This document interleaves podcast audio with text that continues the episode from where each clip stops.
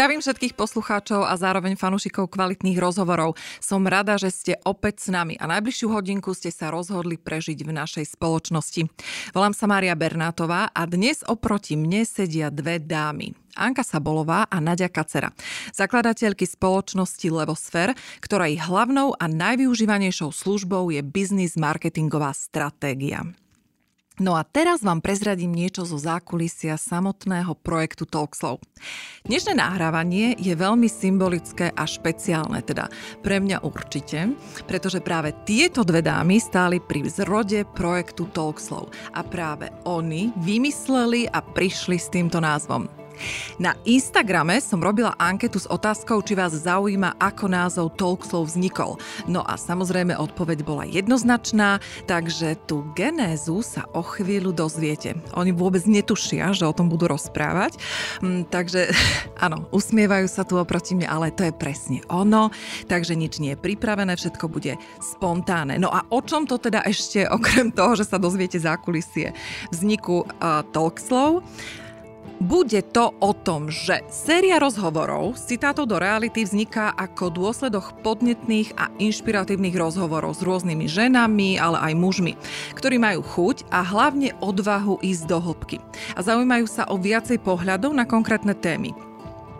Podstata zámeru spočíva v tom, že si s hostiami vyberieme spoločnosťou používané citáty, múdrosti, postrehy alebo pravidlá a pokúsime sa ich rozobrať na základe vlastných skúseností.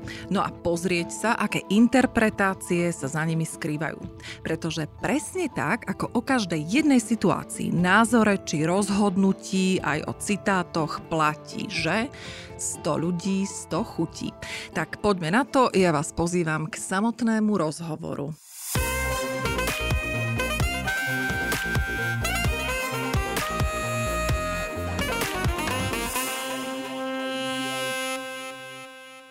Anka, Nadia, vitajte. Ďakujeme krásne za takýto úvod. Ja som mala úplne zimom riavky, ako ste to rozprávali. Veľmi sa teším, čo nás čaká, lebo fakt netuším. Takže ďakujeme za pozvanie. Ďakujem aj ja a pozdravujem všetkých poslucháčov.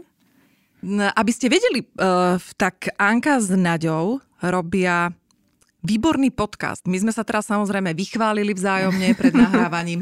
Robia podcast Marketing v praxi a verím, že tento podcast si nahodia aj oni na platformu. Zase nič nevedia, ale tak podsúvam. Áno, my to bereme ako samozrejme, zrátame s tým. No a faktom je, že naozaj asi sme netušili ani jedna z nás troch pred rokom a pol zhruba, e, keď sme do toho išli, že sa niekedy stretneme v štúdiu takýmto spôsobom, pretože my sme naozaj začínali úplne rovnako a Anka s Naďou pre mňa e, brouzovali, čo to podcast je, ako ho spraviť, bla bla bla, či vôbec a zúčastnili sa konferencie a všetko mi odozdávali. No a prišli aj s tým názvom Talkslow, ktorý je naozaj originálny, jedinečný. A teraz im dám slovo, rozhodnite sa, že ktorá začne a povedzte mi tak, ako ten Talkslow vlastne vznikol. Si nepamätáte už? nie, nie. No, ako vznikol uh, názov Talkslow. Prakticky, keď e, s niekým pracujete na jeho biznis marketingovej stratégii, tam to začína, tak sa dozviete veľmi veľa o jeho zámere. Tak sme vlastne to pripravovali aj s vami, Mária. Takže sme sa veľmi veľa dozvedeli o tom, čo by ste chceli, ako by ste chceli, ako to cítite, ako to vnímate, čo chcete dosiahnuť, aká je vaša vízia, prečo to celé vlastne robíte. Čiže to je taký aký, akože prvý predpoklad na to, aby sa naozaj našiel názov, ktorý je výnimočný. Druhá vec je tá, že potom pozeráte. Pozeráte sa na trendy v spoločnosti, pozeráte sa na to odvetvie, do ktorého ste chceli vy vstúpiť, pozeráte sa na e, konkurenciu priamu či nepriamu, ktorá už robí nejaké tie show, talk show alebo, alebo iné takéto rozhovory preberáte sa tými názvami, e, rozmýšľate, potom sa možno napojíte na nejaké vyššie sily, celé to dávate dokopy. To je vlastne práca stratega, že ťaháte takéto nitky od, také, od takého veľkého celku, až sa vám vydestilujú tie nitky do tej úplne najposlednejšej, točíte tie slovíčka. No a prakticky názov Talk Slow e, vznikol e, z dvoch slov. Talk show a slow ako, ako druhá časť tohto názvu, vznikla z trendu, ktorý je teraz aktuálny a ktoré, ktorý stále naberá na svojej sile a to je slow movement. Slow movement v spoločnosti prestakuje do oblasti napríklad módy, v podobe slow fashion, ale aj do oblasti potravín, slow food a slow môže byť prakticky hocičo. Dneska už máme aj slow travel. Slow movement ako taký fenomén v preklade znamená, že chceme sa spomaliť, chceme konzumovať kvalitnejšie, chceme ísť do hĺbky, chceme sa veciam venovať a nechceme ich rýchlo prebehnúť, ako, ako bol niekedy show business, že rýchlo a veľa. Mm. Takže tak vznikol názov Talk, zo slova talk show, ale vymenili sme show za slow. Uh-huh. No a vy, poslucháči, môžete sami posúdiť, že či tá hĺbka je dodržaná. A to je práve preto, že uh, rozhovory netrvajú 20 minút ani 30 minút, ale je to hodina a veľakrát mi píšete, že je, keby to bolo ešte dlhšie. Takže predpokladám, že ten zámer uh, sa celkom podaril. Um, Anka? Ja si úplne vybavujem tú jednu vetu, keď sme dávali dokopy tento názov, ako tam bolo, že to budú rozhovory so, ze, so ženami, ktoré pôjdu do hĺbky, budú odkrývať to, čo je vlastne skryté v tej spoločnosti, takú tú pokrievku na hrnci a že je extrémne dôležitá kvalita, ktorá má prevýšiť tú kvantitu. A podľa mňa toto je niečo, čo fakt, že sa darí naplniť a čo vlastne je odzrkadlené aj v tom názve.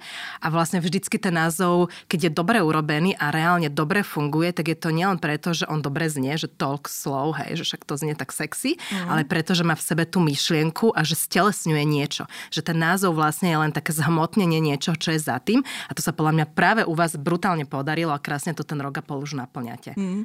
Uh, áno, ja to tiež tak cítim a cítia to asi aj poslucháči a naozaj mi same od seba napíšu, že keby ste mali náhodou pochybnosť, že chcete prestať, um, tak nech vám to ani nenapadne, lebo ja som to niekde len tak spomenula v podcaste jednom. Um, takže áno, asi sa, to, asi sa to naplňa a samozrejme však vždycky ostanú len tí poslucháči, s ktorými to rezonuje.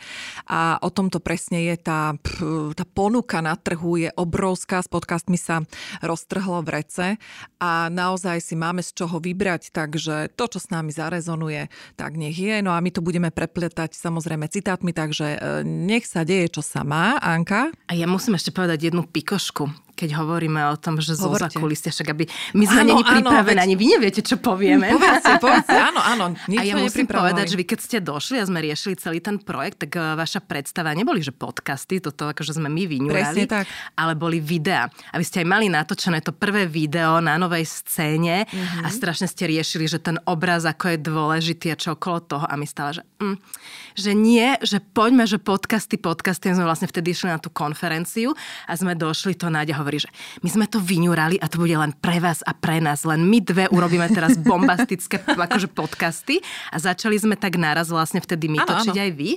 A že aké to bolo také, že, že ste boli taká, že, že tie videá, že ten obraz a potom fakt sa z toho úplne upustilo a vlastne sme sa dostali len do toho slova, ktoré má tú váhu a tú silu. Ano. Že tá, tá sila toho slova niekedy je o mnoho silnejšia, keď je len slovo samotné, ako keď je k tomu ešte aj nejaký ďalší vnem. Áno, ale teda nezdávam sa videí, to len vedeli. poslucháči vedeli. Ale je treba povedať, a možno, že to dnes poviem na plnú pusu prvýkrát, že ono to vyžaduje tú investíciu. Každý ten podcast stojí nejakých pár euro a presahuje to teda stovku. Takže potrebujeme na to samozrejme dotácie, potrebujeme na to sponzorov a keby som k tomu ešte pridružila video, tak ideme do úplne iných e, finančných sfér. Takže aj toto je cesta, e, kedy možno o pár podcastov oslovím e, tých poslucháčov a sú na to zvolené aj programy na to, aby teda tí verní a tí, ktorých to baví, tak aby to podporili finančne. Stačí jedným eurom a pomôžu pri tej výrobe. Takže toto je svet podcastov. Ja si myslím, že tým, že to mnohých zaujímalo, tak teraz ste to dostali úplne že na tácke a hlavne od tých, ktoré stáli pri zrode. No a poďme mi teraz pekne k tým múdrostiam, pretože dnes tu kočky nie sú ako levosfér biznismenky a bizniswomenky teda, ale sú tu hlavne ako ženy, matky, ako ženy, to je to dôležité. A tie múdrosti, ktoré zbierame a skúsenosti, ktoré zbierame počas e, celého života, tak e, tie môžeme aplikovať potom do tých situácií, ktoré nás každý deň stretnú a hlavne meditovať spolu so ženami, pretože ako povedala jedna moja hostka v podcaste Lucie Kupcová, keď žena rozpráva, tak medituje. To je krásna veta a keď sa nad ňou zamyslíme, pretože my pôjdeme do hĺbky, tak ona má niečo do seba. Takže ideme meditovať. Ja mám pripravené citáty. A ešte chcem podotknúť, že ďakujem veľmi pekne za aktivitu poslucháčov na Instagrame, pretože naozaj mi prišli citáty. Boli také trošku, čo sme už aj rozoberali možno v podcaste, ale predsa jeden vytiahnem od poslucháčky a ten je taký naozaj, že bežný a preto ho chcem rozobrať. Všetko zlé je na niečo dobré. Aký vy máte na toto názor? To je môj obľúbený citát inak, ja to často používam, že všetko zlé je na niečo dobré a ja sa v tom popravde aj dosť v živote tým riadím, lebo vždy, keď sa niečo zlé stane, tak ja som ten typ človeka, čo sa s tom strašne rípe a rieši, že prečo sa to stalo, čo sa mám z toho naučiť, čo mi to chce ten vesmír, pán Boh, niekto je už do čomu verí proste povedať. A snažím sa práve, že na tom ako keby nájsť to dobré a to pozitívne. A dokonca je to možno taká osobná vec, ale mne sa stalo, to som bola ešte v puberte, že mi zomrel blízky človek. A, ja, a moje okolie nechápalo, že jak ja dokážem takú situáciu vnímať vlastne pozitívne. A práve preto, že ja som v tom dokázala aj v tej smrti nájsť niečo, čo, čo je vlastne, že dobré, že sa stalo, lebo niečo. Hej? Že, že myslím si, že to veľmi pomáha takýto pohľad a táto viera v to, že všetko zlé je na niečo dobré, aby človek ľahšie prekonal aj vlastne také tie zlé a ťažké chvíle. Uh-huh. Za mňa ja sa tým zlým zaoberám vlastne celý život, pretože som veľmi citlivý človek, všetko veľmi prežívam a nerozumiem, že prečo na svete musí byť e, toľko zla, tak tak nejak pátram potom. A pomohla mi celkom e, kniha, ktorá rozoberá tiene. A tá mi otvorila oči aj myseľ v tom, že ja to tak zjednoduším, že všade, kde je choroba, je aj liek. Všade, kde je zlo, je aj dobro. Bez toho zla by nebolo dobré, bez tej choroby by neboli lieky. Čiže prakticky, e, keby sa nám to zlé nedialo, tak sa nám vlastne ne, nemôže diať ani to dobré. Nevedeli by sme to porovnať, pretože keby všetko bolo dobré, tak by sme v rámci toho dobrého asi možno nejako porovnávali, že menej a viac dobré. Nevedeli by sme to porovnať, nerozumeli by sme tomu. Mnoho ľudí by podľa mňa stratilo takú motiváciu pretože keď sa vám e, deje zle, tak e, často vás to aj na niečo nakopne. Často vás to niekde, niekde odbočíte a na niečo iné prídete, na čo by ste neboli bývali prišli, ak by sa tá situácia nestala. Takže pre mňa tento citát je ani nie tak o tom, že dobré a zlé, ale o tom, že polarita je vlastne uh, absolútny filozofický základ života ako takého. Všetci zomrieme, hej, to vieme. Všetci sme odsudení na smrť a preto je to dobré, že žijeme a sme šťastní z toho, že žijeme. A mali by sme byť šťastní, pretože vieme, že na konci nás čaká to zlé. Čiže celý, celý svet je na tomto postavený, celá, celá, celé naše bytie. A keď nad tým rozmýšľam ešte hlbšie, tak si myslím, že našim poslaním je tomuto porozumieť a prijať to, a, a tam za tým sa skrýva tá múdrosť. Tam ma to niekde ťaha. By som to doplnila jedným citátom, teda keď už sme pri citátoch, že Dalaj Lama povedal, keď sa ho pýtali, že čo je zmyslom života, prečo ľudia žijú, tak všetci boli v šoku, lebo on povedal, byť šťastný. To je celé. A vlastne to je to, čo vlastne aj Naďka teraz hovorí, že my vlastne preto, akože máme to nešťastie útrapy, aby sme vedeli nájsť to šťastie, aby sme sa vedeli uvedomiť, aby sme ho pochopili. Hmm, hmm. Ja som dávala tento týždeň uh, tiež takú myšlienku medzi výdychom a nádychom je nádej, že ide o budúcnosť. Mm-hmm. Uh, čo vlastne hovorí o tom, že žijeme tu a teraz. Ale keďže toto sú hlboké rozhovory, dám, ja, ja si trošku nie, že rypnem, ale dám do placu takúto úvahu, pretože je čerstvá a bola som naozaj zaskočená. Trošku som si, trošku som si porybkala a dala dokopy niekoľko tých mudrostí, ktoré som čítala za svoj život. Mala som rozhovor s Jasnou Opavskou.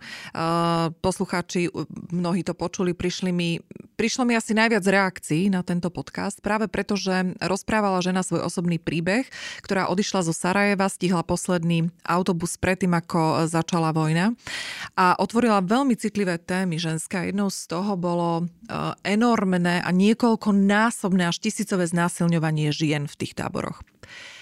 A ona naozaj s takou pokorou a smutkom v hlase sa spýtala, že na čo ako vôbec prestala veriť tomu, že všetko zlé je na niečo dobré, pretože položila tú otázku, na čo toto bolo dobré. Na čo bolo dobré toľko zla a toľko bolesti, keď tie ženy bol, boli niekoľkokrát znásilnené a to môžeme samozrejme použiť nielen ako m, príklad Jasnej Opavskej, ale všeobecne to násilie na ženách, násilie na deťoch, násilie na ľuďoch. Na čo je to dobré? Zamýšľali ste sa niekedy nad tým? Pretože keď e, na, spomíname napríklad e, od Dalkeho tiene, tak tam, áno, tam to rozpráva uh, celkom zrozumiteľne, že nám sa to deje pre niečo. Iná filozofia hovorí o tom, že máme predurčené to, čo máme v živote zažiť a poučiť sa. Takže je tam veľmi veľa pohľadov ako, ale ja teda skúsim e, ešte rypnúť do tohto. Čo si myslíte e, o tom, čo som teraz povedala? Rozmýšľam nad tým, jak ste to hovorili, že podľa mňa sú tam ako keby dve úrovne. Jedna je úroveň tých jednotlivých ľudských životov, ktoré to zažívajú. A druhá úroveň je úroveň možno nejakého sveta. Hej, že toho, čo sa deje v celom tom svete. A ja si myslím, že keď je to takéto, že toho globálnejšieho charakteru, že to tisíce žien, že je to vojna, že je to na úrovni, um, ako ono prežíva to každý jeden ten človek sám, lebo je to ten ľudský osud a nedá sa to vytrhnúť z kontextu, ale že je to skôr niečo, čo sa deje na úrovni toho celého sveta, to dobro versus to zlo.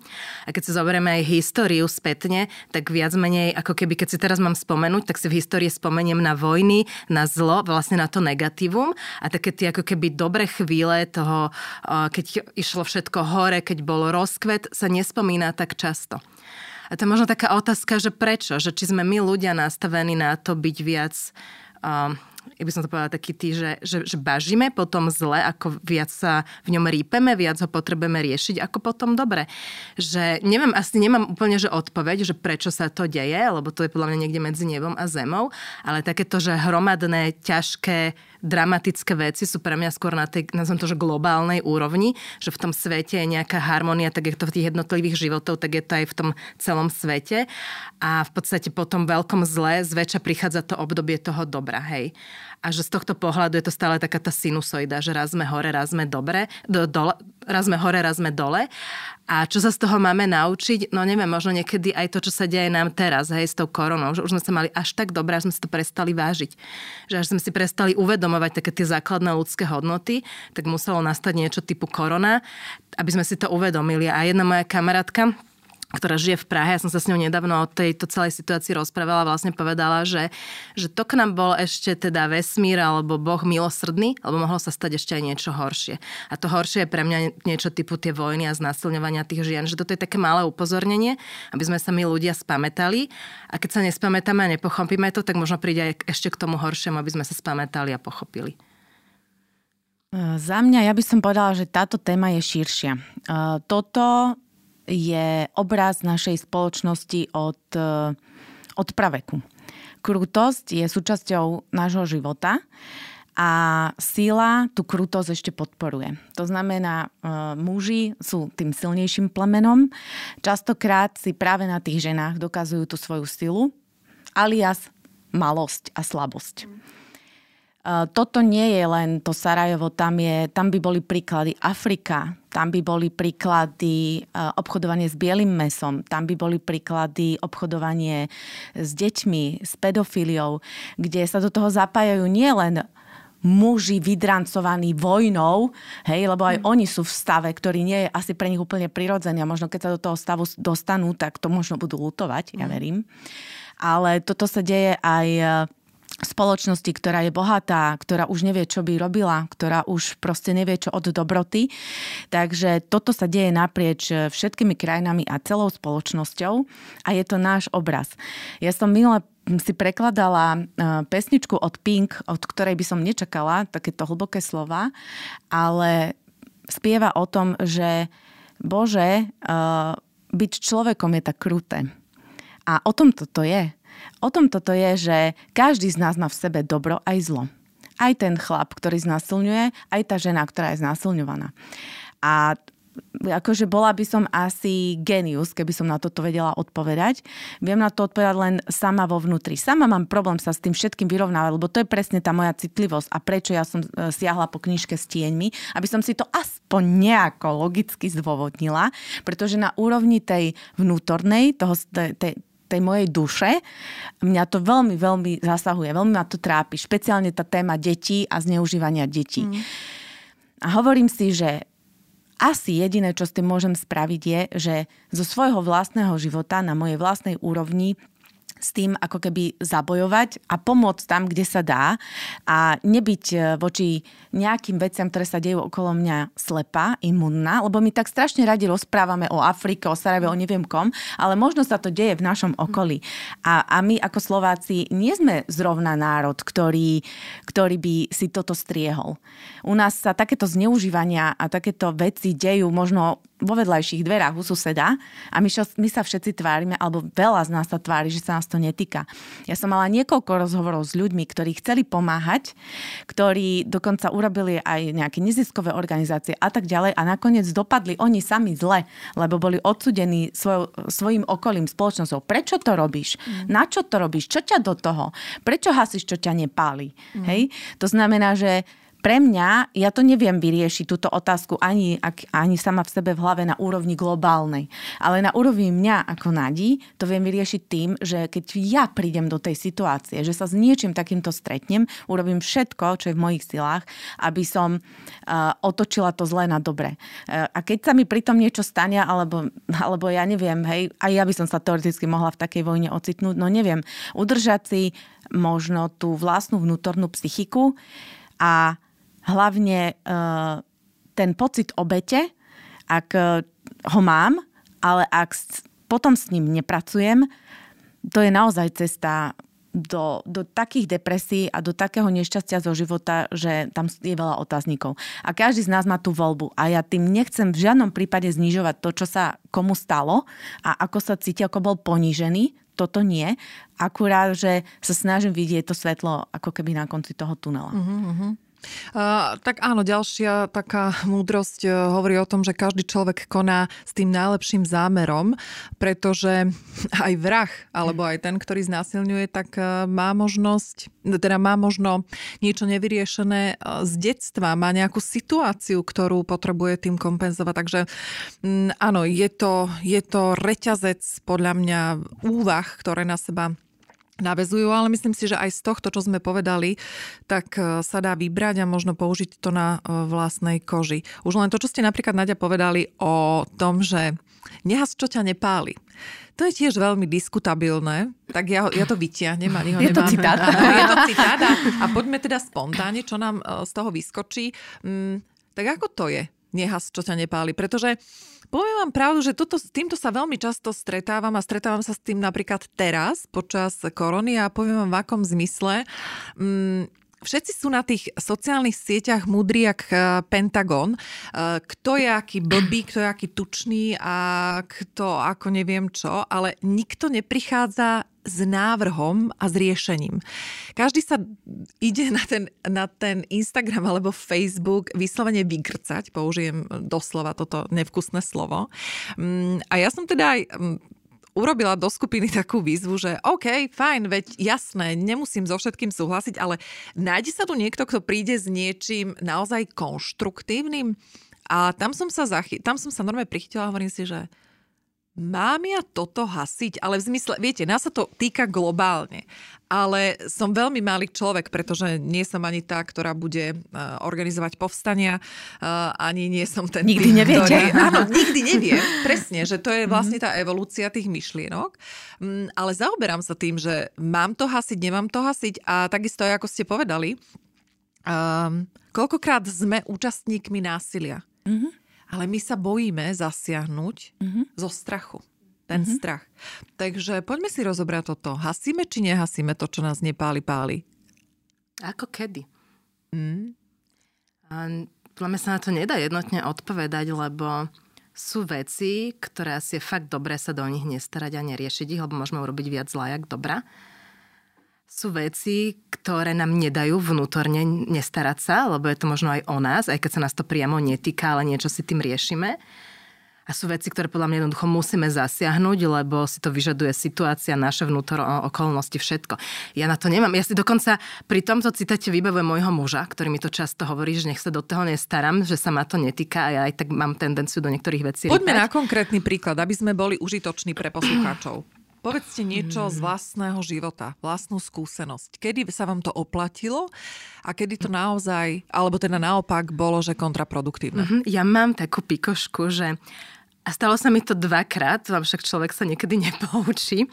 A mali sme, a vlastne tá situácia je fakt, že dvakrát s úplne cudzími ľuďmi, ktorí sa nepoznali, mali sme dvoch kamarátov, ktorí mali vzťahy.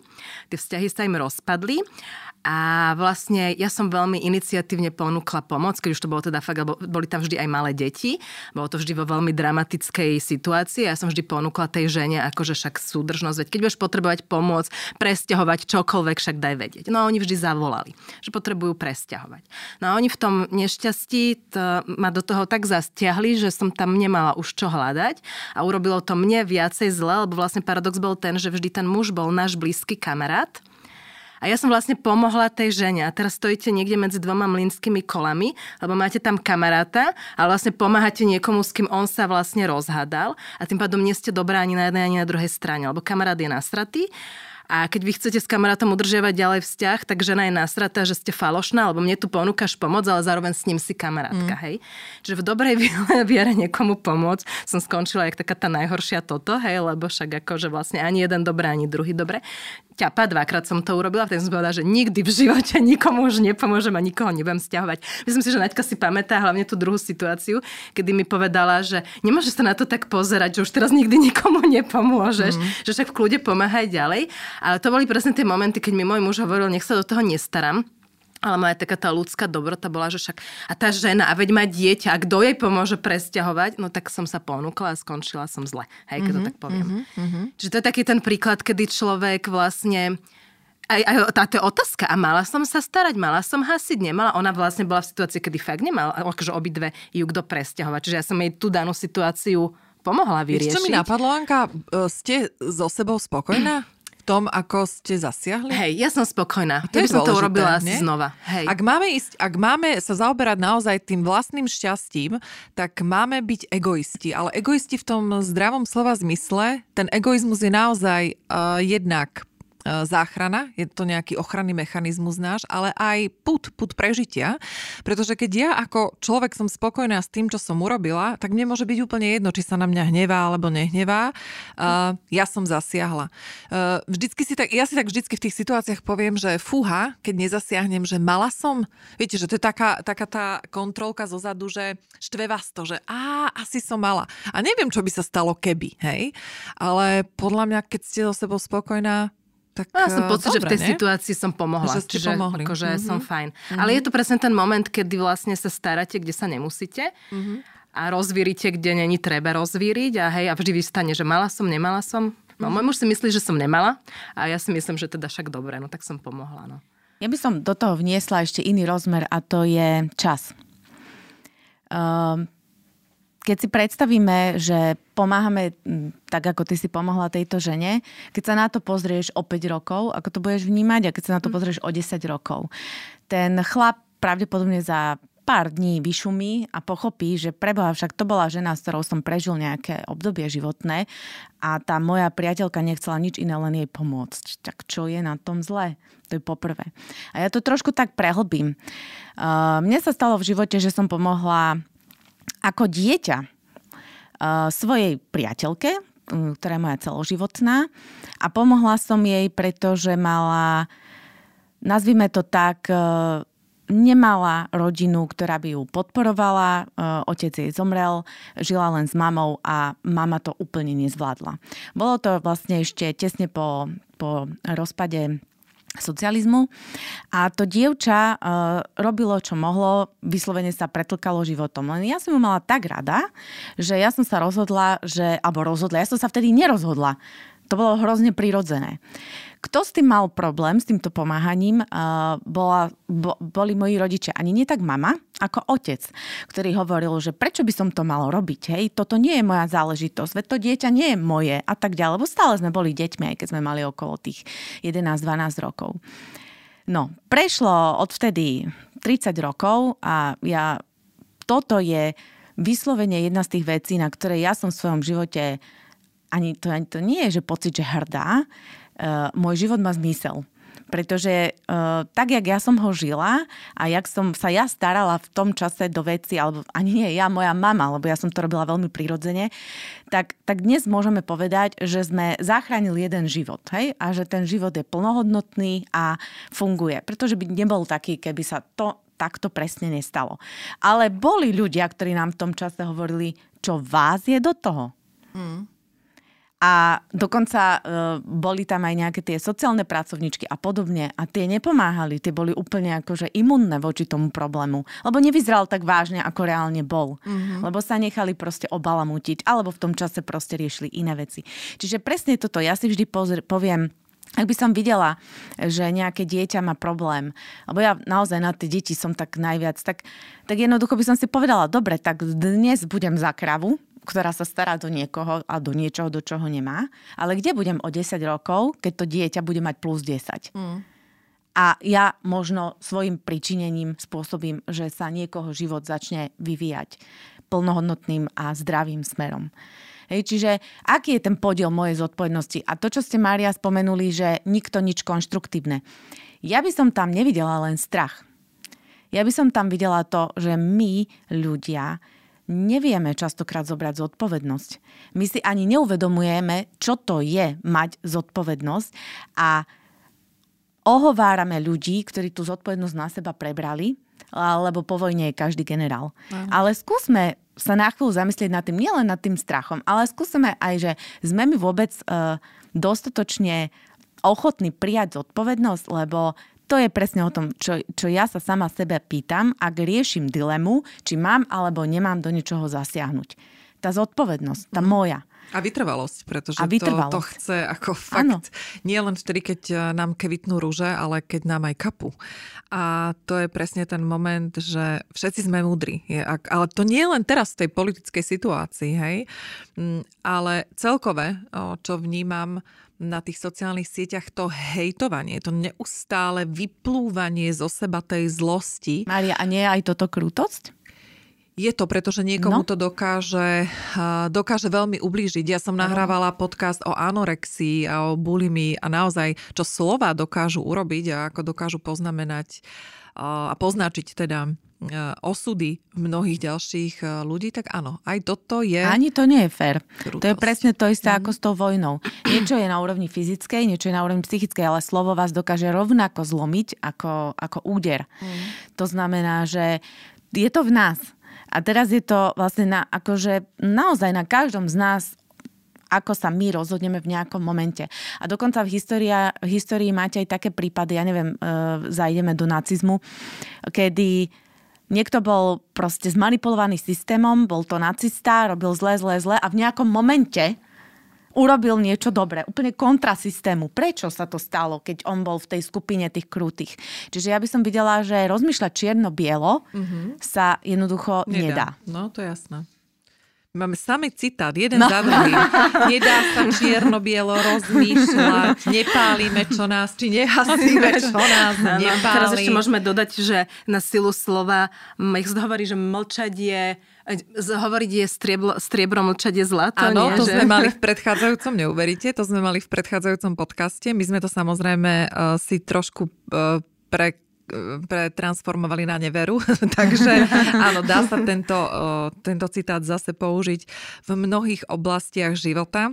Um, ako to máte vy s citátmi? Ideme trošku tak akože uh, na chvíľku výdych. Ako to máte vy s citátmi? Riadite sa nimi? Zamýšľate sa nad nimi?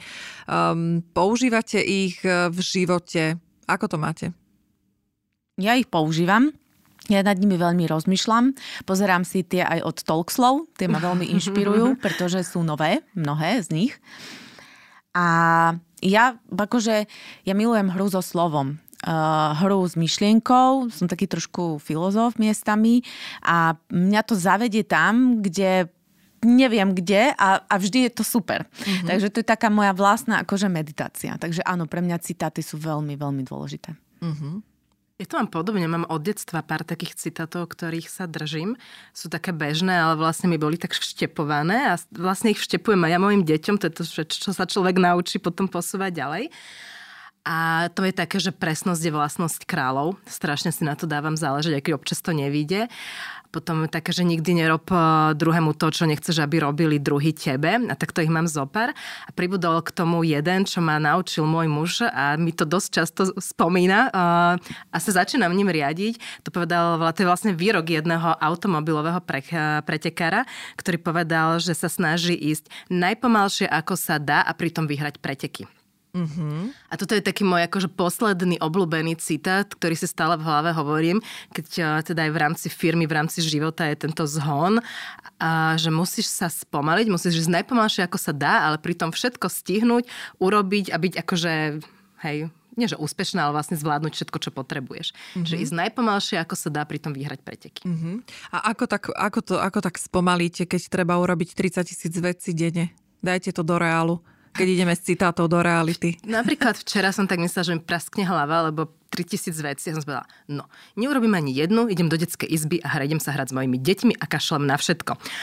Tak som sa pohrala s mojimi deťmi, som sa ukludnila, zrazu sa mi v hlave usporiadali inak priority, a potom som si sadla na chvíľu za počítač, urobila som tri najnutnejšie veci a išla som spať. Uh-huh, uh-huh. A bola som spokojná. Uh-huh. Lebo tak... urobila som to najnutnejšie a ešte som sa vlastne aj dala do takého toho spomalenia a pohody. A že mm-hmm. som mhm. bola aj s deťmi, čo je bonus naviac, hej, lebo mm-hmm. inak by som stresovala a popri tom robila všetko naraz a neurobila nič. Tak ideme teda do citátu ďalšieho. Buď ženou, ktorá napraví korunku inej žene bez toho, aby povedala svetu, že bola na krivo. Prečo máme potrebu na seba neustále upozorňovať? Veľakrát mm-hmm. aj tým, že tým zhadzujeme ľudí okolo seba. Je to vnútorný strach z toho, že nebudem objavená, že nebudem dostatočne videná? Je to istý druh škodoradosti? Uľaví sa nám, že je niekto aj iný, ktorému sa nedarí? Ako sa pozeráte na tento výrok? No, tak na tento výrok, výrok mám ja už svoju vlastnú odpoveď. Ja som to vyskúmala. Uh, toto, toto, toto, je, toto je dané výchovou z detstva a väčšinou mamou a je to vzorec. Vy keď e, vás mama naučí, uh, ja neviem, akože na toto nemám uh, postup, ako to naučiť, ale keď uh, máte v sebe vybudovanú tú správnu, dostatočnú dávku seba dôvery a seba hodnoty, tak tú korunku napravíte a vôbec nikomu o tom nepoviete a máte z toho ešte dobrý pocit a rastiete. Pretože naozaj ja to vnímam. A čítala som aj o tom, že uh, každá matka by mala mať dceru a matky majú buď s dcerami vynikajúci vzťah, to sú tie, ktoré tá prvá skupina, že tá sebahodnota a tá seba dôvera tam u nich bola a že jednoducho boli takto akože vychovávané, alebo majú naštrbené vzťahy. To znamená, že ako keby tej cére tú korunku nenapravia, keď to parafrázujem, a väčšinou to vychádza teda z nich. A potom je otázka tej céry, ako ona sa s tým v živote teda popasuje. Hej? Či pôjde v šlapajach tej svojej mamy, alebo zastaví uh, tú cestu uh, ako keby te, toho nedobrého vzťahu matka-céra. A Nadia, ale vy hovoríte o konkurencii medzi matkou a dcerou? No, samozrejme. Toto mne je vzdialené, takže tak, neviem. Povedzte. Toto vám je vzdialené, ale toto je ja neviem, nechcem povedať, že fenomén, lebo čísla na to nemám, ale tá kniha sa presne venovala tomu, že, že sú matky, ktoré to zvládajú a sú matky, ktoré tie cery nezvládajú. A potom tie cery pokračujú akože v tej línii, hej? A to sú tie, ktoré tú korunku akože nenapravia. Mm-hmm. No. Mm-hmm. Toto, to, vidíte, tak toto počujem prvýkrát, takúto no. úvahu. Uh, ako nezamýšľala som sa nad tým takto, pretože si neviem predstaviť, že by matka bojovala s dcérou. To Hej. si neviete predstaviť, Nie. to máte v rozprávkach, to máte kade, tade. A nemusí to byť vždy macocha. Ale ja si to, to, že to je v rozprávkach, no. tak čítam rozprávky, doteraz no, už nie. No, hej. Teda o chvíľu začnem znova, hej, ako babička, hej. Ale áno, e, archetypy rozprávok a všetko no. berem. No. Ale normálne teraz, jak ste rozprávali, tak e, sa mi oči vyguľali hore na, hore na strova, tak sa rozmýšľam, že, že aké by to bolo, keby som na tú dceru, dajme tomu, že žiarlila alebo čo, tak to hovorím, že neviem si to nejak predstaviť v tom svojom konkrétnom Mária, máte príbehu. matky, ktoré svoje cery predávajú. Máte matky, ktoré svoje ceny, cery nenávidia, alebo sú krajšie, alebo sú mladšie, lebo oni majú ešte život pred sebou, lebo ich manžel miluje viac ako ich. Mm-hmm. Máte matky rôzneho druhu. Mám, ale normálne ste mi to tak no. akože pripomenuli, že a to ja existuje. som sa týmto zaoberala. Uh, pretože m, práve akože tá, tá ženská uh, čo to je? Tá súperivosť, mm-hmm. hej. A ma vždy tak zaujímala, že prečo je, prečo existuje, ako s tým bojovať. Že, poviem ďalší citát, hej. Uh, mojej mamy. Nadi, ty si dievča, ktorej budú celý život závidieť aj nos medzi očami. Zvykni si na to.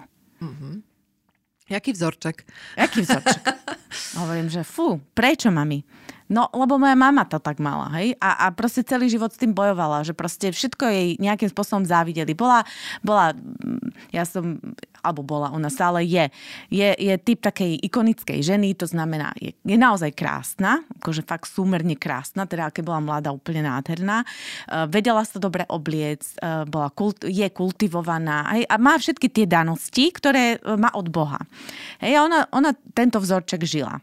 No a v podstate ja som sa tým stále zaoberala, že a prečo, keď je žena krásna, tak jej tá druhá závidí.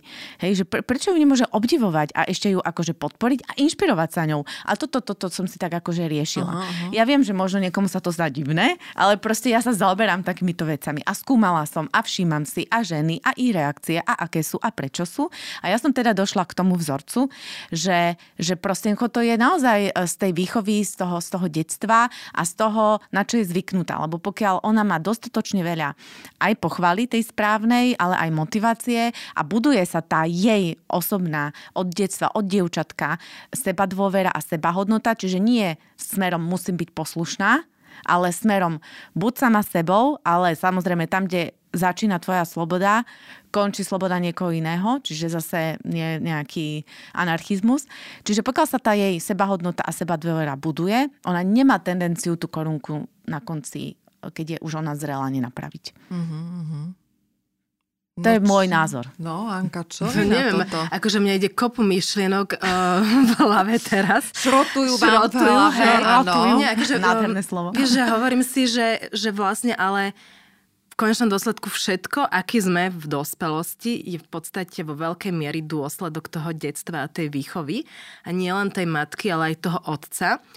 A že ja si to strašne veľakrát uvedomujeme pri mojich deťoch, keď si viem, že toto som zbabrala a tak rozmýšľam, že čo to bude znamenať za tých 20 rokov alebo niekedy je to aj jedna situácia, ktorá ovplyvní to dieťa, alebo to dieťa si to zapamätá. Mm-hmm. A Boh chráň, ak sa to akože deje dlhodobo, hej, treba jak hovorí Nadia, že tá matka si niečo kompenzuje, alebo aj ten otec, to nemusí byť vždy len mm-hmm. o mame, aj keď ten vzťah matka-cera je špecifický.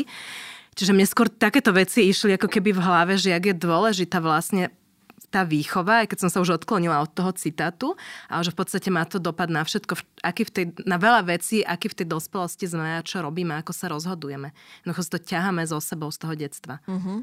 No Anka, ale poďme sa teda trošku akože ešte porybkať v tom, uh, tom, čo naznačila už aj Nadia a čo teda ja riešim v mnohých tých podcastoch.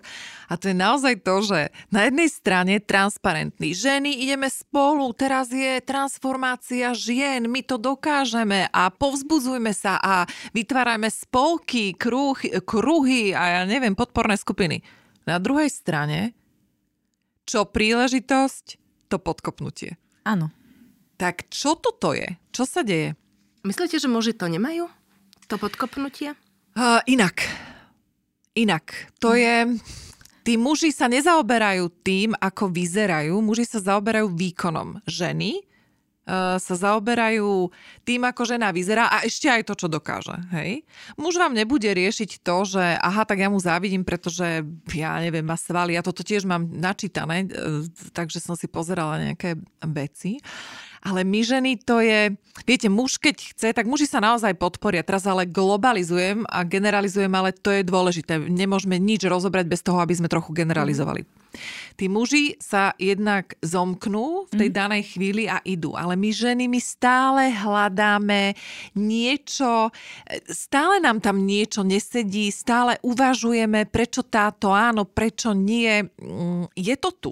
Je to tu. Ja ako veľmi rada by som uh, veľmi rada by som chcela uveriť, alebo chcela by som sa do toho dostať stavu, že nie. Ale ja vám poviem, keď hovoríme o iných ženách, ja aj na sebe si to normálne niekedy sa prichytím. Mm-hmm. Hej, tá úprimnosť mm, je dôležitá v týchto podcastoch, talkslov, že aj ja sa normálne niekedy prichytím, že fúha, že už, už ja, ja aj normálne, že závidím. A teraz mm-hmm. ja si hovorím, že a nebola by náhodou nejaká situácia, kedy by som jej tú korunku naozaj opravila tak, aby bolo vidno mňa?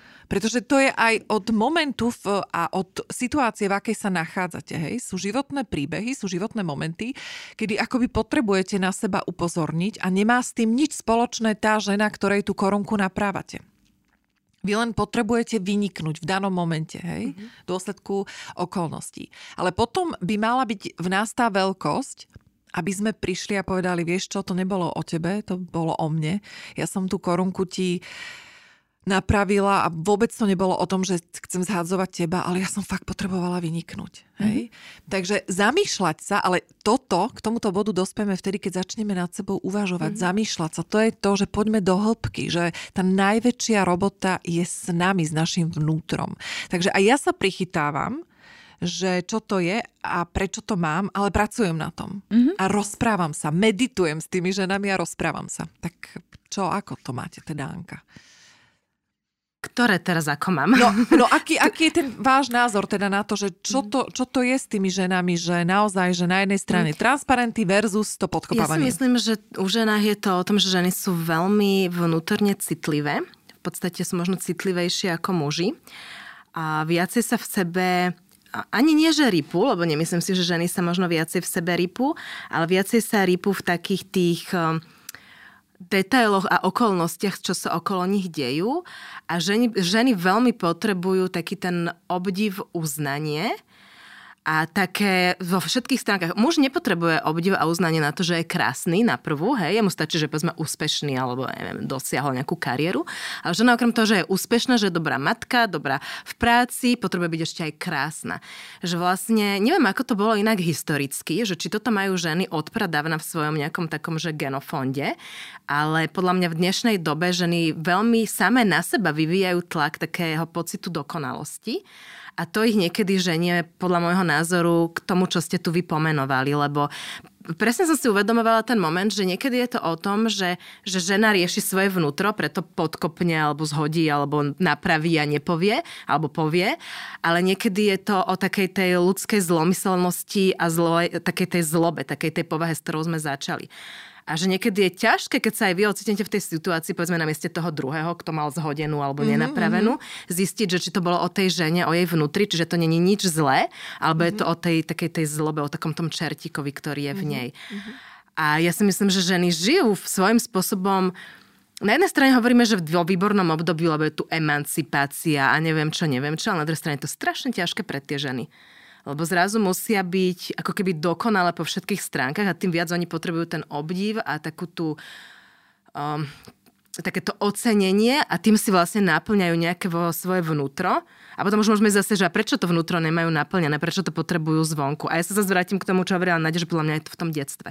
Mm. Že žena, ktorá od detstva je vychovávaná plnohodnotne to volajme, tak nemá potom v dospelosti také tie potreby toho obdivu a toho napravania, zhadzovania, neviem čoho. Možno sa aj to občas stane, ale není to generické.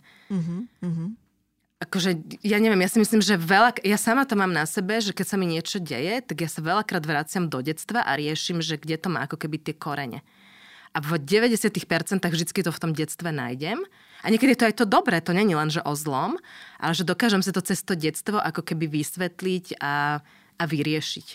Že tam sú tie pravo, prvopočiatky toho všetkého. Mm-hmm. A stretávate sa s tým v tom reálnom živote, že naozaj tie podkopávačky sú? Lebo však rozpráva sa o tom, tak asi to niekde bude, veď e, nehybe sa ten lístok bez vetra na strome. Ja by som to posunula uh, do slova závisť a do toho, že vy ste začali tým, že ženy sa vedia zomknúť. Áno, vedia. Boli tu Amazonky, uh, boli tu hnutia, ktoré um, presadili to, že ženy vôbec zostali volebné právo. Čiže a iné veci. Čiže keď ženy cítia veľkú krivdu, tak sa vedia zomknúť, preberú mužské vlastnosti a za seba zabojujú. Vďaka Bohu. Hej? My sa tým mužom musíme niekedy tou silou vyslovene dorovnať, aby sme niečo dosiahli. Potom, keď sa to dosiahne, tá jedna vec, za ktorú sa vedia zomknúť, tak začne sa prejavovať tá ženská rafinovanosť. A už sú nespokojné. Žena nevie, čo chce, hej, to je akože ďalší citát a vlastne každá z nás to má. My máme cykly, my sme týždeň také, týždeň také, týždeň také, týždeň také, hej. Som taká, aká som a neviem, aká som. A podľa mňa uh, v, v nejakom týždni, kedy cítim málo obdivu a možno sebelásky alebo čo, tak tú korunku mám chuť proste napraviť a povedať, že ja som to bola. A áno, je to o tom, že keď pracujem so sebou a príjmem to, že aj ja závidím, lebo každý závidí. A príjmem to, že aj ja mám zlé vlastnosti. A že teda sa prejavila, lebo proste ten čertik proste prepukol, bola, boli také okolnosti a som schopná sa za to či už ospravedlniť, alebo to prijať, alebo to vysvetliť, tak potom uh, ten cyklus prebehol keby správne a ja zrejem a budujem uh, vlastne svoju, svoju osobnosť. Hej. Mm-hmm. Čiže ja by som to povedala o tom, že vieme sa zomknúť, vieme niečo dosiahnuť, ale ako náhle už sme spolu a je nám dobre, čiže už sa naplnil ten cieľ toho zomknutia, tak začneme byť veľmi rafinované. Čo závidíte vy ženám? Ja neviem, lebo ja poviem pravdu, že mne keď sa niečo takéto stane, tak je to skôr o takom, jak ste povedali, že, že možno sa potrebujem v danom momente presadiť, ale není to o závisti, lebo ja, akože to je zase možno od tej výchovy, že, že neviem, nie že neviem závidieť, ale neviem, čo je závisť. Mňa odmala mama učila, že nezáviť, keď niečo chceš, no tak sa posnaž, aby si to mala aj ty. Však nepotrebuješ závidieť, no tak to proste si zariať a budeš to mať aj ty. Ale nie v štýlom, že tak podraz, úrobu, kradni alebo niečo, uh-huh. ale v mhm. takom ako keby tom duchu, že však každý môže mať to, po čom túži, je to na ňom, aby sa k tomu dostal. Že neviem normálne na to odpovedať, že, že čo závidím že, gener, že, tak že nejakú žena... situáciu, lebo každá tá no, žena, no, no, tak ako ka... sme povedali, každá to máme v sebe. Každá ako, to máme v sebe. A toto, toto chcem, aby, eh, aby odznelo, že nerozprávajme sa všeobecne, mm-hmm. ale že mm-hmm. uh, ako to máme my, ako by sme my vedeli nejakým spôsobom dať uh, pohľad na to, ten osobný, tú vlastnú skúsenosť. Dobre, ja možno mám také, že, že ale ja by som to nenazvala, že závisť, ale ja to vnímam skôr ako obdiv, ale dobre, môže to byť možno niekde aj závisť, keď to je ten šertik a nie anielík že keď ženy majú neskutočne dobrý taký akože že vkus, že príde a vie si zariadiť perfektne vkusne byt. Vie sa brutálne šmrncovne nahodiť. Vie, má taký ten vnútorný cit pre to estetično. A ja si nemyslím, že nemám, že som úplne že zle, ale nemám taký, jak majú niektoré ženy, ktoré to majú prirodzene v sebe, asi napríklad byt, hej, že podľa mňa ja nemám cit zariadiť ten byt, aby bol taký, že niekto príde a povie si, že kokos to je aký krásny byt. A to si hovorím, že a toto by som chcela mať, že čím to je, hej. A zase si hovorím, no a nebola som k tomu vedená v detstve, neviem, ja to tak na to detstvo potom vždycky uh-huh. zhodím, že však tam je akože ona, vina. A na druhej strane, keby som chcela, tak si začnem študovať dizajnové časopisy, začnem si pozerať obrázky, nájdem inšpiráciu a asi to docielim, ale nie je to pre mňa priorita. Ale je to niečo také, čo si poviem, že napríklad, hej, že, že toto by som chcela mať, že jak ona to dobre vie, hej, mm-hmm. jak, jak ona má ten cit a mm-hmm. ten mhm. talent. No a poďme posluchačom po, poskytnúť a pomôcť, ako v takých situáciách si pomôžete. Ja vám teda poviem svoj, takú svoju úvahu, na ktorú som prišla a pomáha mi, je taká čerstvá, má asi dva mesiace. Mm, keď sa prichytím pri takýchto situáciách, tak si poviem, no dobre moja pekná, tak slnko svieti pre všetkých rovnako, takže ak tá baba robí to, čo robí, a ty to proste nerobíš, alebo nejak ti nebolo dopriaté, no tak tvoja cesta je niekde inde. Tak hľadaj svoju cestu, pretože pre všetkých je dosť. A toto mi v poslednej dobe veľmi pomáha. Uh, takže napríklad, um, keď viete, tie podcasty, ja, ja samozrejme, že máte tendenciu porovnávať sa kto, kde, aké poradie, kto má koľko počúvaností a ja neviem čo všetko. Ja som robila veľmi jednoduchú vec, ja žiaden podcast nepočúvam. A nepočúvam ho teraz momentálne, pretože ja potrebujem naozaj sa dostať do takého kľudu svojho vlastného presvedčenia, a nájsť si vlastný spôsob, pretože máme veľmi um, tendenciu kopírovať to, čo sa nám zdá, že je OK. Takže pokiaľ si nenájdem a nevyprofilujem doslova ten svoj štýl, tak som povedala, že nebudem počúvať podcasty myslím, môjho, môjho typu, hej. A vždycky si poviem, slnko tu svieti rovnako. Pre každého je dosť. A toto mi pomáha. Takže čo pomáha vám? Ja by som možno ešte tam vniesla jednu vec, že k tej závisti, že tam sú ako keby dve roviny, lebo je taká tá negatívna závisť, že ona to má, ona je lepšia a prečo a čím ona to dokázala a prečo ja to nemám, také to akože to negatívne. A potom je taká závisť, je to budem povedať, že konštruktívna, že vlastne nemám v sebe tú, tú zlobu, takú tú, to nedoprajno, ale skôr mám v sebe to, že ja by som to chcela a ako to docieliť. Alebo prečo to docielenie nemám, hej? A že podľa mňa tam je veľmi dôležité si to ako keby rozlíšiť, že či som v tom negatívnom, že to nedoprajem a, a, a prečo ona a čo a takéto to tie zlé pocity tam pchám, alebo je to o tom, že chcela by som to aj ja, len neviem ako a potom riešim, že či mám, nemám, alebo že čo vôbec. A uh, ja tam mám, to sa nám inak stáva niekedy aj v práci, že tie podcasty sú také, že tiež, že človek sa porovnáva, že si povie, že a prečo on to má, ona to má a prečo my nie. A potom podľa mňa je strašne dôležité si sadnúť a si to tak zanalizovať, že povedať si, že aha, že prečo.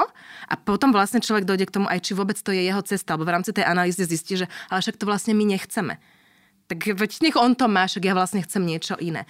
Že, že to zanalizovanie tej situácii, rozoberanie toho, prečo to riešim, je podľa mňa o mnoho dôležitejšie ako v končnom dôsledku ten výsledok, lebo ten výsledok môže byť niekde inde. Takže analýza, analýza. Pre mňa analýza. Hej, to som si vytiahla z toho, lebo takisto aj pre seba, to, čo rozprávate, tak ja sa snažím, že aha, dobre, ok, analýza. Nadia, vy to máte ako? Ja som rozmýšľala nad tým, ako to máte vy a ja mám to veľmi podobne, že to slnko svieti pre všetkých rovnako. Ja keď zažiarlim, zavidím alebo pocitím takúto nejakú emociu, Eh, tak som sa naučila sa zasmiať. Hej, moja. A mám ťa. A mám ťa. Opica. Šlapla som ti na ten chvost. Tak čo teraz urobíš, hej? Tak eh, čo urobím? Ja sa nechám inšpirovať že tak toto je krásne, toto je super, toto sa tej žene podarilo, toto naozaj akože jej závidím. A je to taká tá dobrá závisť, pretože mňa táto závisť štartuje, ale neštartujem akú kopírovaniu, ale štartujem akú vlastnej originalite. A to je presne to, čo ste povedali, to slnko svieti pre všetkých, rovnako a bude pre všetkých dostatok. Hľadám, aby som dosiahla ten pocit, aby sa tá žiarlivosť zmedila na, na nejaký, nejakú pozitívnu emociu, ale hľadám ju u seba. Čiže nájdem si, že dobre, tak, e, tak mne sa páči, ako táto žena dnes vyzerá, má, má takto, takto, takto, takto, uh, tak ma inšpiruje, lebo proste je to krásne a neviem čo, tak si nájdem nejakú svoju vec, ktorá bude mňa inšpirovať, ktorú si doprajem, kúpim si ju, okrašlim sa a urobím si ten pocit taký, že áno, super. Čiže v podstate akože premením uh, tú žiarlivosť na to, že vyburcujem samu seba, ale vo svojom políčku. To znamená, mm-hmm. nie nie kopírovať. Nie, nie, že zrazu, keď niekto schudne 10 kg, tak teraz ja zajtra idem chudnúť 10 kg, ale využijem tú emociu na to, aby som sa nejako posilnila vnútorne a, a zase bola v pohode. Zase vedela dopriať, zase, zase vedela byť um, veľkorysá. Mm-hmm. Hej? Lebo je to, je to o veľkorysosti. Tá veľkorysosť sa podľa mňa dá aj naučiť. To je niečo, čo nemáme každý deň. To je niečo, čo, čo v podstate raz máme viac, raz máme menej, ale vlastne ak by sme boli všetci k sebe veľkorysí, tak, tak to je tá vysnívaná sloboda podľa mňa a tolerancia a všetko, hej? Lebo, lebo jednoducho Uh, by sme si ako keby nezávideli, nepodkop... A závis, uh, akcia jedna je podkopnem ťa, akcia dva je nepodkopnem teba, ale skúsim posilniť seba. Mm-hmm. Hej, mhm. čiže proste hej, a, a všetko závisí aj potom od úrovne intelektu, od úrovne empatie, od úrovne tisíc vecí, ako sa ten daný človek s tou závisťou vyrovná. Ja si osobne myslím, že muži sa s ňou vyrovnávajú nepodkopávaním, ale mm, priamou vojnou. Hej, že oni majú ten rozdiel, že žena je taká akože rafinovaná, aby to na mne nebolo vidno, ale ten muž s tým nemá problém, že povedať tomu druhému, s tebou mám problém, lebo ty si dosiahol to a to a ja ti ukážem, hej? A to uh-huh. je tá mhm. vojna. To je uh-huh. to, ja mhm. budem silnejší, ja budem neviem čo. To žena to urobí tak, e, ako že nerobí, hej? A to tak je... áno, ale to si, no. viete čo, a to koľkokrát som si povedala, že fú, že toto by som chcela mať, že by som tak povedala tej kamoške, že vieš čo, si obyčajná DDD a pal do DDD. A, a teraz akože úplne super a zajtra, no čo moja, ako? No. no počúvajte, no neviem, či aj ja by som to dokázala prijať, keby mi to takto tá baba povedala. Takže áno, no tie emócie uh, s nami hádžu a, a však chvála Bohu za ne, nie? No, že sme áno. iní jak muži. Takže uh, sú, súzniete s tým, uh, naviažem, čo ste hovorili vy, Nadia, že dopraj a bude ti dopriate? Ja si myslím, že hej, lebo podobný citát je, že Bože mlyny melú pomaly, ale isto, a kto čo robí, to sa mu vráti, či dobre alebo zle. Ja neviem, ja na toto bolo ako neverím inak. Ja, na áno, ja si myslím, že sa to vráti vždycky v dobrom. Ja, ja osobne si myslím, že pokiaľ to očakávate, tak sa to nestane. Mm. Hej, že to je to, že proste, ako dobre, druhý citát je, že to, na čo myslíš, sa stane, to, na čo myslíš, sa zväčšuje a sa akože to. Uh, dobre, ale ja keď myslím na to, že, že ja napríklad to je aj pri tých deťoch, hej, že podľa mňa, keď budem veľmi dbať na to, aby uh, som im vštepovala, že všetko, čo pre vás robím, sa mi raz vráti v dobrom, mm. tak, sa mi to ne, tak sa mi to nestane. Hej, čiže môj názor je, že môj názor je, že, uh, že netreba na to myslieť. Mám na to citát. Nič nie si nikomu dlžný. No, no netreba na to myslieť. Hej. Čiže pokiaľ to dáme do roviny, že či súhlasím s tým citátom, no prirodzene nesúhlasím, lebo sa v ňom stráca tá veľkorysosť. Hej. Mm. Akože on, on, on ju tam nemá, pretože má, má dať dal, to je súvaha. Mm. Hej, to je úplne niekde inde pre mňa. Podľa mňa to takto nefunguje. A, a možno, že na konci to tak aj funguje, ale pokiaľ si ja tak život žijem, tak sa mi to nemusí podariť. Hej, ale no. ja si myslím, že to není ten citát postavený do roviny, že ja cieľene teraz robím dobre, aby sa mi cieľene dobre vrátilo, ale je to o takom tom balance, že ja keď vysielam to dobro, snažím sa konať dobro a žijem prirodzene, povedzme v tom dobre, tak mi ten život by mal vrátiť to dobré. Hej, nemusí sa to vždy stať, nie to, že teraz 100%, ale ja osobne tomu verím, že, že keď vlastne budem konať dobro, budem žiť v dobrom, tak mi ten život aj to dobre vráti. Že nemôžem nemôže mi proste celý život dávať akože zle. Možno nájdeme prípady žien, ktoré to tak nemajú, ja netvrdím, ale ja si myslím, že jednoducho to je o tej harmonii, o tom balance, ak máme dobro, tak máme zlo. Áno, vždycky v živote sa nám stane aj niečo zlé, ale jednoducho, keď ja som pozitívne dobrom naladená a nerobím zákernosti, zlobu, neviem čo, tak není veľmi dôvod, prečo by sa mi tá zloba a zákernosť mala vrácať, lebo, lebo mi tam akože stráca sa ten taký ten balans, hej, toho, čo vysielaš a príjmaš. A tak mm. je to uhol pohľadu. Ja neviem, ja to mám aj na sebe veľakrát. Ja, ja mám taký príklad úplne, že, že on bude vyzerať, že primitívny, ale keď som mala nejakých 16 rokov, tak my sme s kamoškou, ja neviem, čo sme mali za obdobie, strašne sme chceli všetkým pomáhať, hej. A nám sa stalo, že my sme išli, to bolo ešte, že 200 slovenských korún, tak my sme 16 ročné, to bolo že veľa peňazí. Sme normálne, že naše vreckové našetrili, naškrabali a išli sme a kúpili sme jednomu bezdomovcovi za 200 slovenských korún nákup a ešte sme riešili, že aká šunka mu bude chutiť, hej, že akože sme tam stáli pri tom regáli a sme špekulovali. No a bolo to v Bratislave na nabreží, jak je vlastne propeler, hej, čo premávala loďka. No tak tam sme mu to zaniesli a on teda chudák akože kúkal na nás, že čo, čo, čo mu to tu nesieme, len že dve tašky nákupu. No a potom sme si išli sadnúť do, sadnúť do takej kaviarničky a tam sme sedeli, sme tam klabosili a zrazu k nám prišiel, čo chodili, neviem, teraz to teda už nefunguje, a tí, čo predávajú rúže, vlastne oni chodili tak po kaviarniach a došiel chlapík a každej jednej nám dal rúžu. A my, že, a že, že, že my sme si neobjednali, že to vám posiela tam ten pán. A my, že no nejaký akože, hej, že uchylák mm-hmm. sme sa otočili a ten pán tam sedel buď s priateľkou, alebo s manželkou, obidva nám zakývali mm-hmm. a povedali, že to je pre vás. Mm-hmm. A my potom späť som povedala, že aha, že oni nás možno videli, ak sme dali tomu pánovi teda ten nákup, tak nás takto akože odvďačili a poslali nám tie dve rúže. A že je to taká akože drobnosť, my sme to nerobili ani s cieľom, že teraz niekto nám niečo vráti, ani sme nečakali, že nám niekto nejakú rúžu pošle. A bol to veľmi taký signál toho vesmíru, že ty si urobil nezišne dobre, tak niekto nezišne dobro ti vrátil. Mm, mm. A potom tu máme za dobrotu na žobrotu.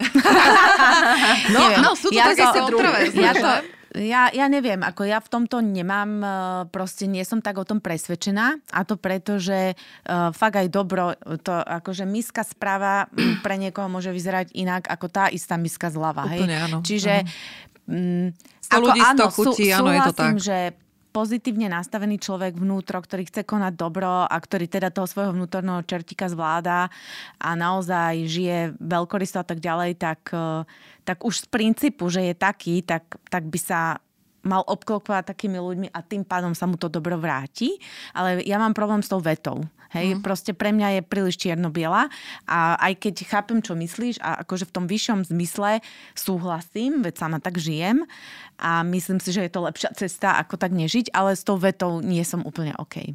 Ja som si ju rozoberala, ani len túto vetu, ale naozaj tie zámery a s tým, s čím rezonujem ja, je to, že čokoľvek robíme, robíme v prvom rade pre seba. Mm-hmm.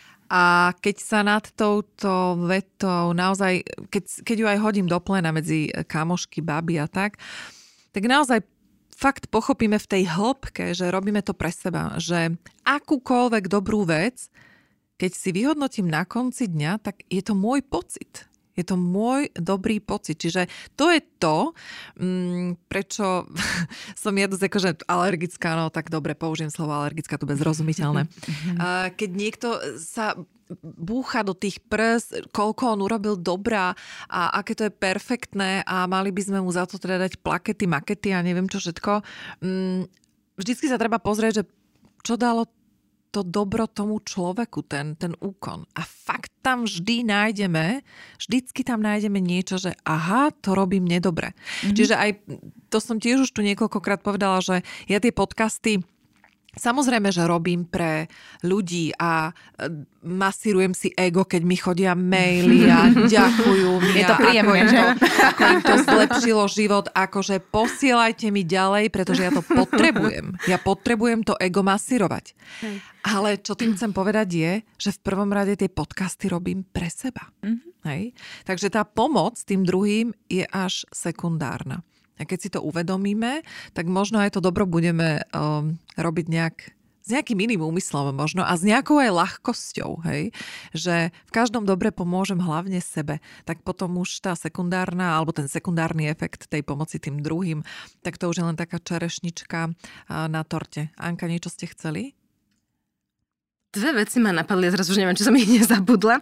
Ja som ale chcela povedať k tomu, že podľa mňa, akože mňa to prekvapilo vlastne toto vyjadrenie, že bijem sa do prs, koľko dobrá som urobila, lebo ja si myslím, že ľudia nemajú konať dobro, aby sa bili do prs, ale jednoducho preto, že to tak cítia a že vlastne presne, ak povedala, nič není čierno podľa mňa aj ľudia sa na tú istú vec aj v inej situácii pozerajú inak a je to len na nás, či, sa vyber, či si vyberieme to, že sa na to pozeráme z tej bielej alebo z tej čiernej strany.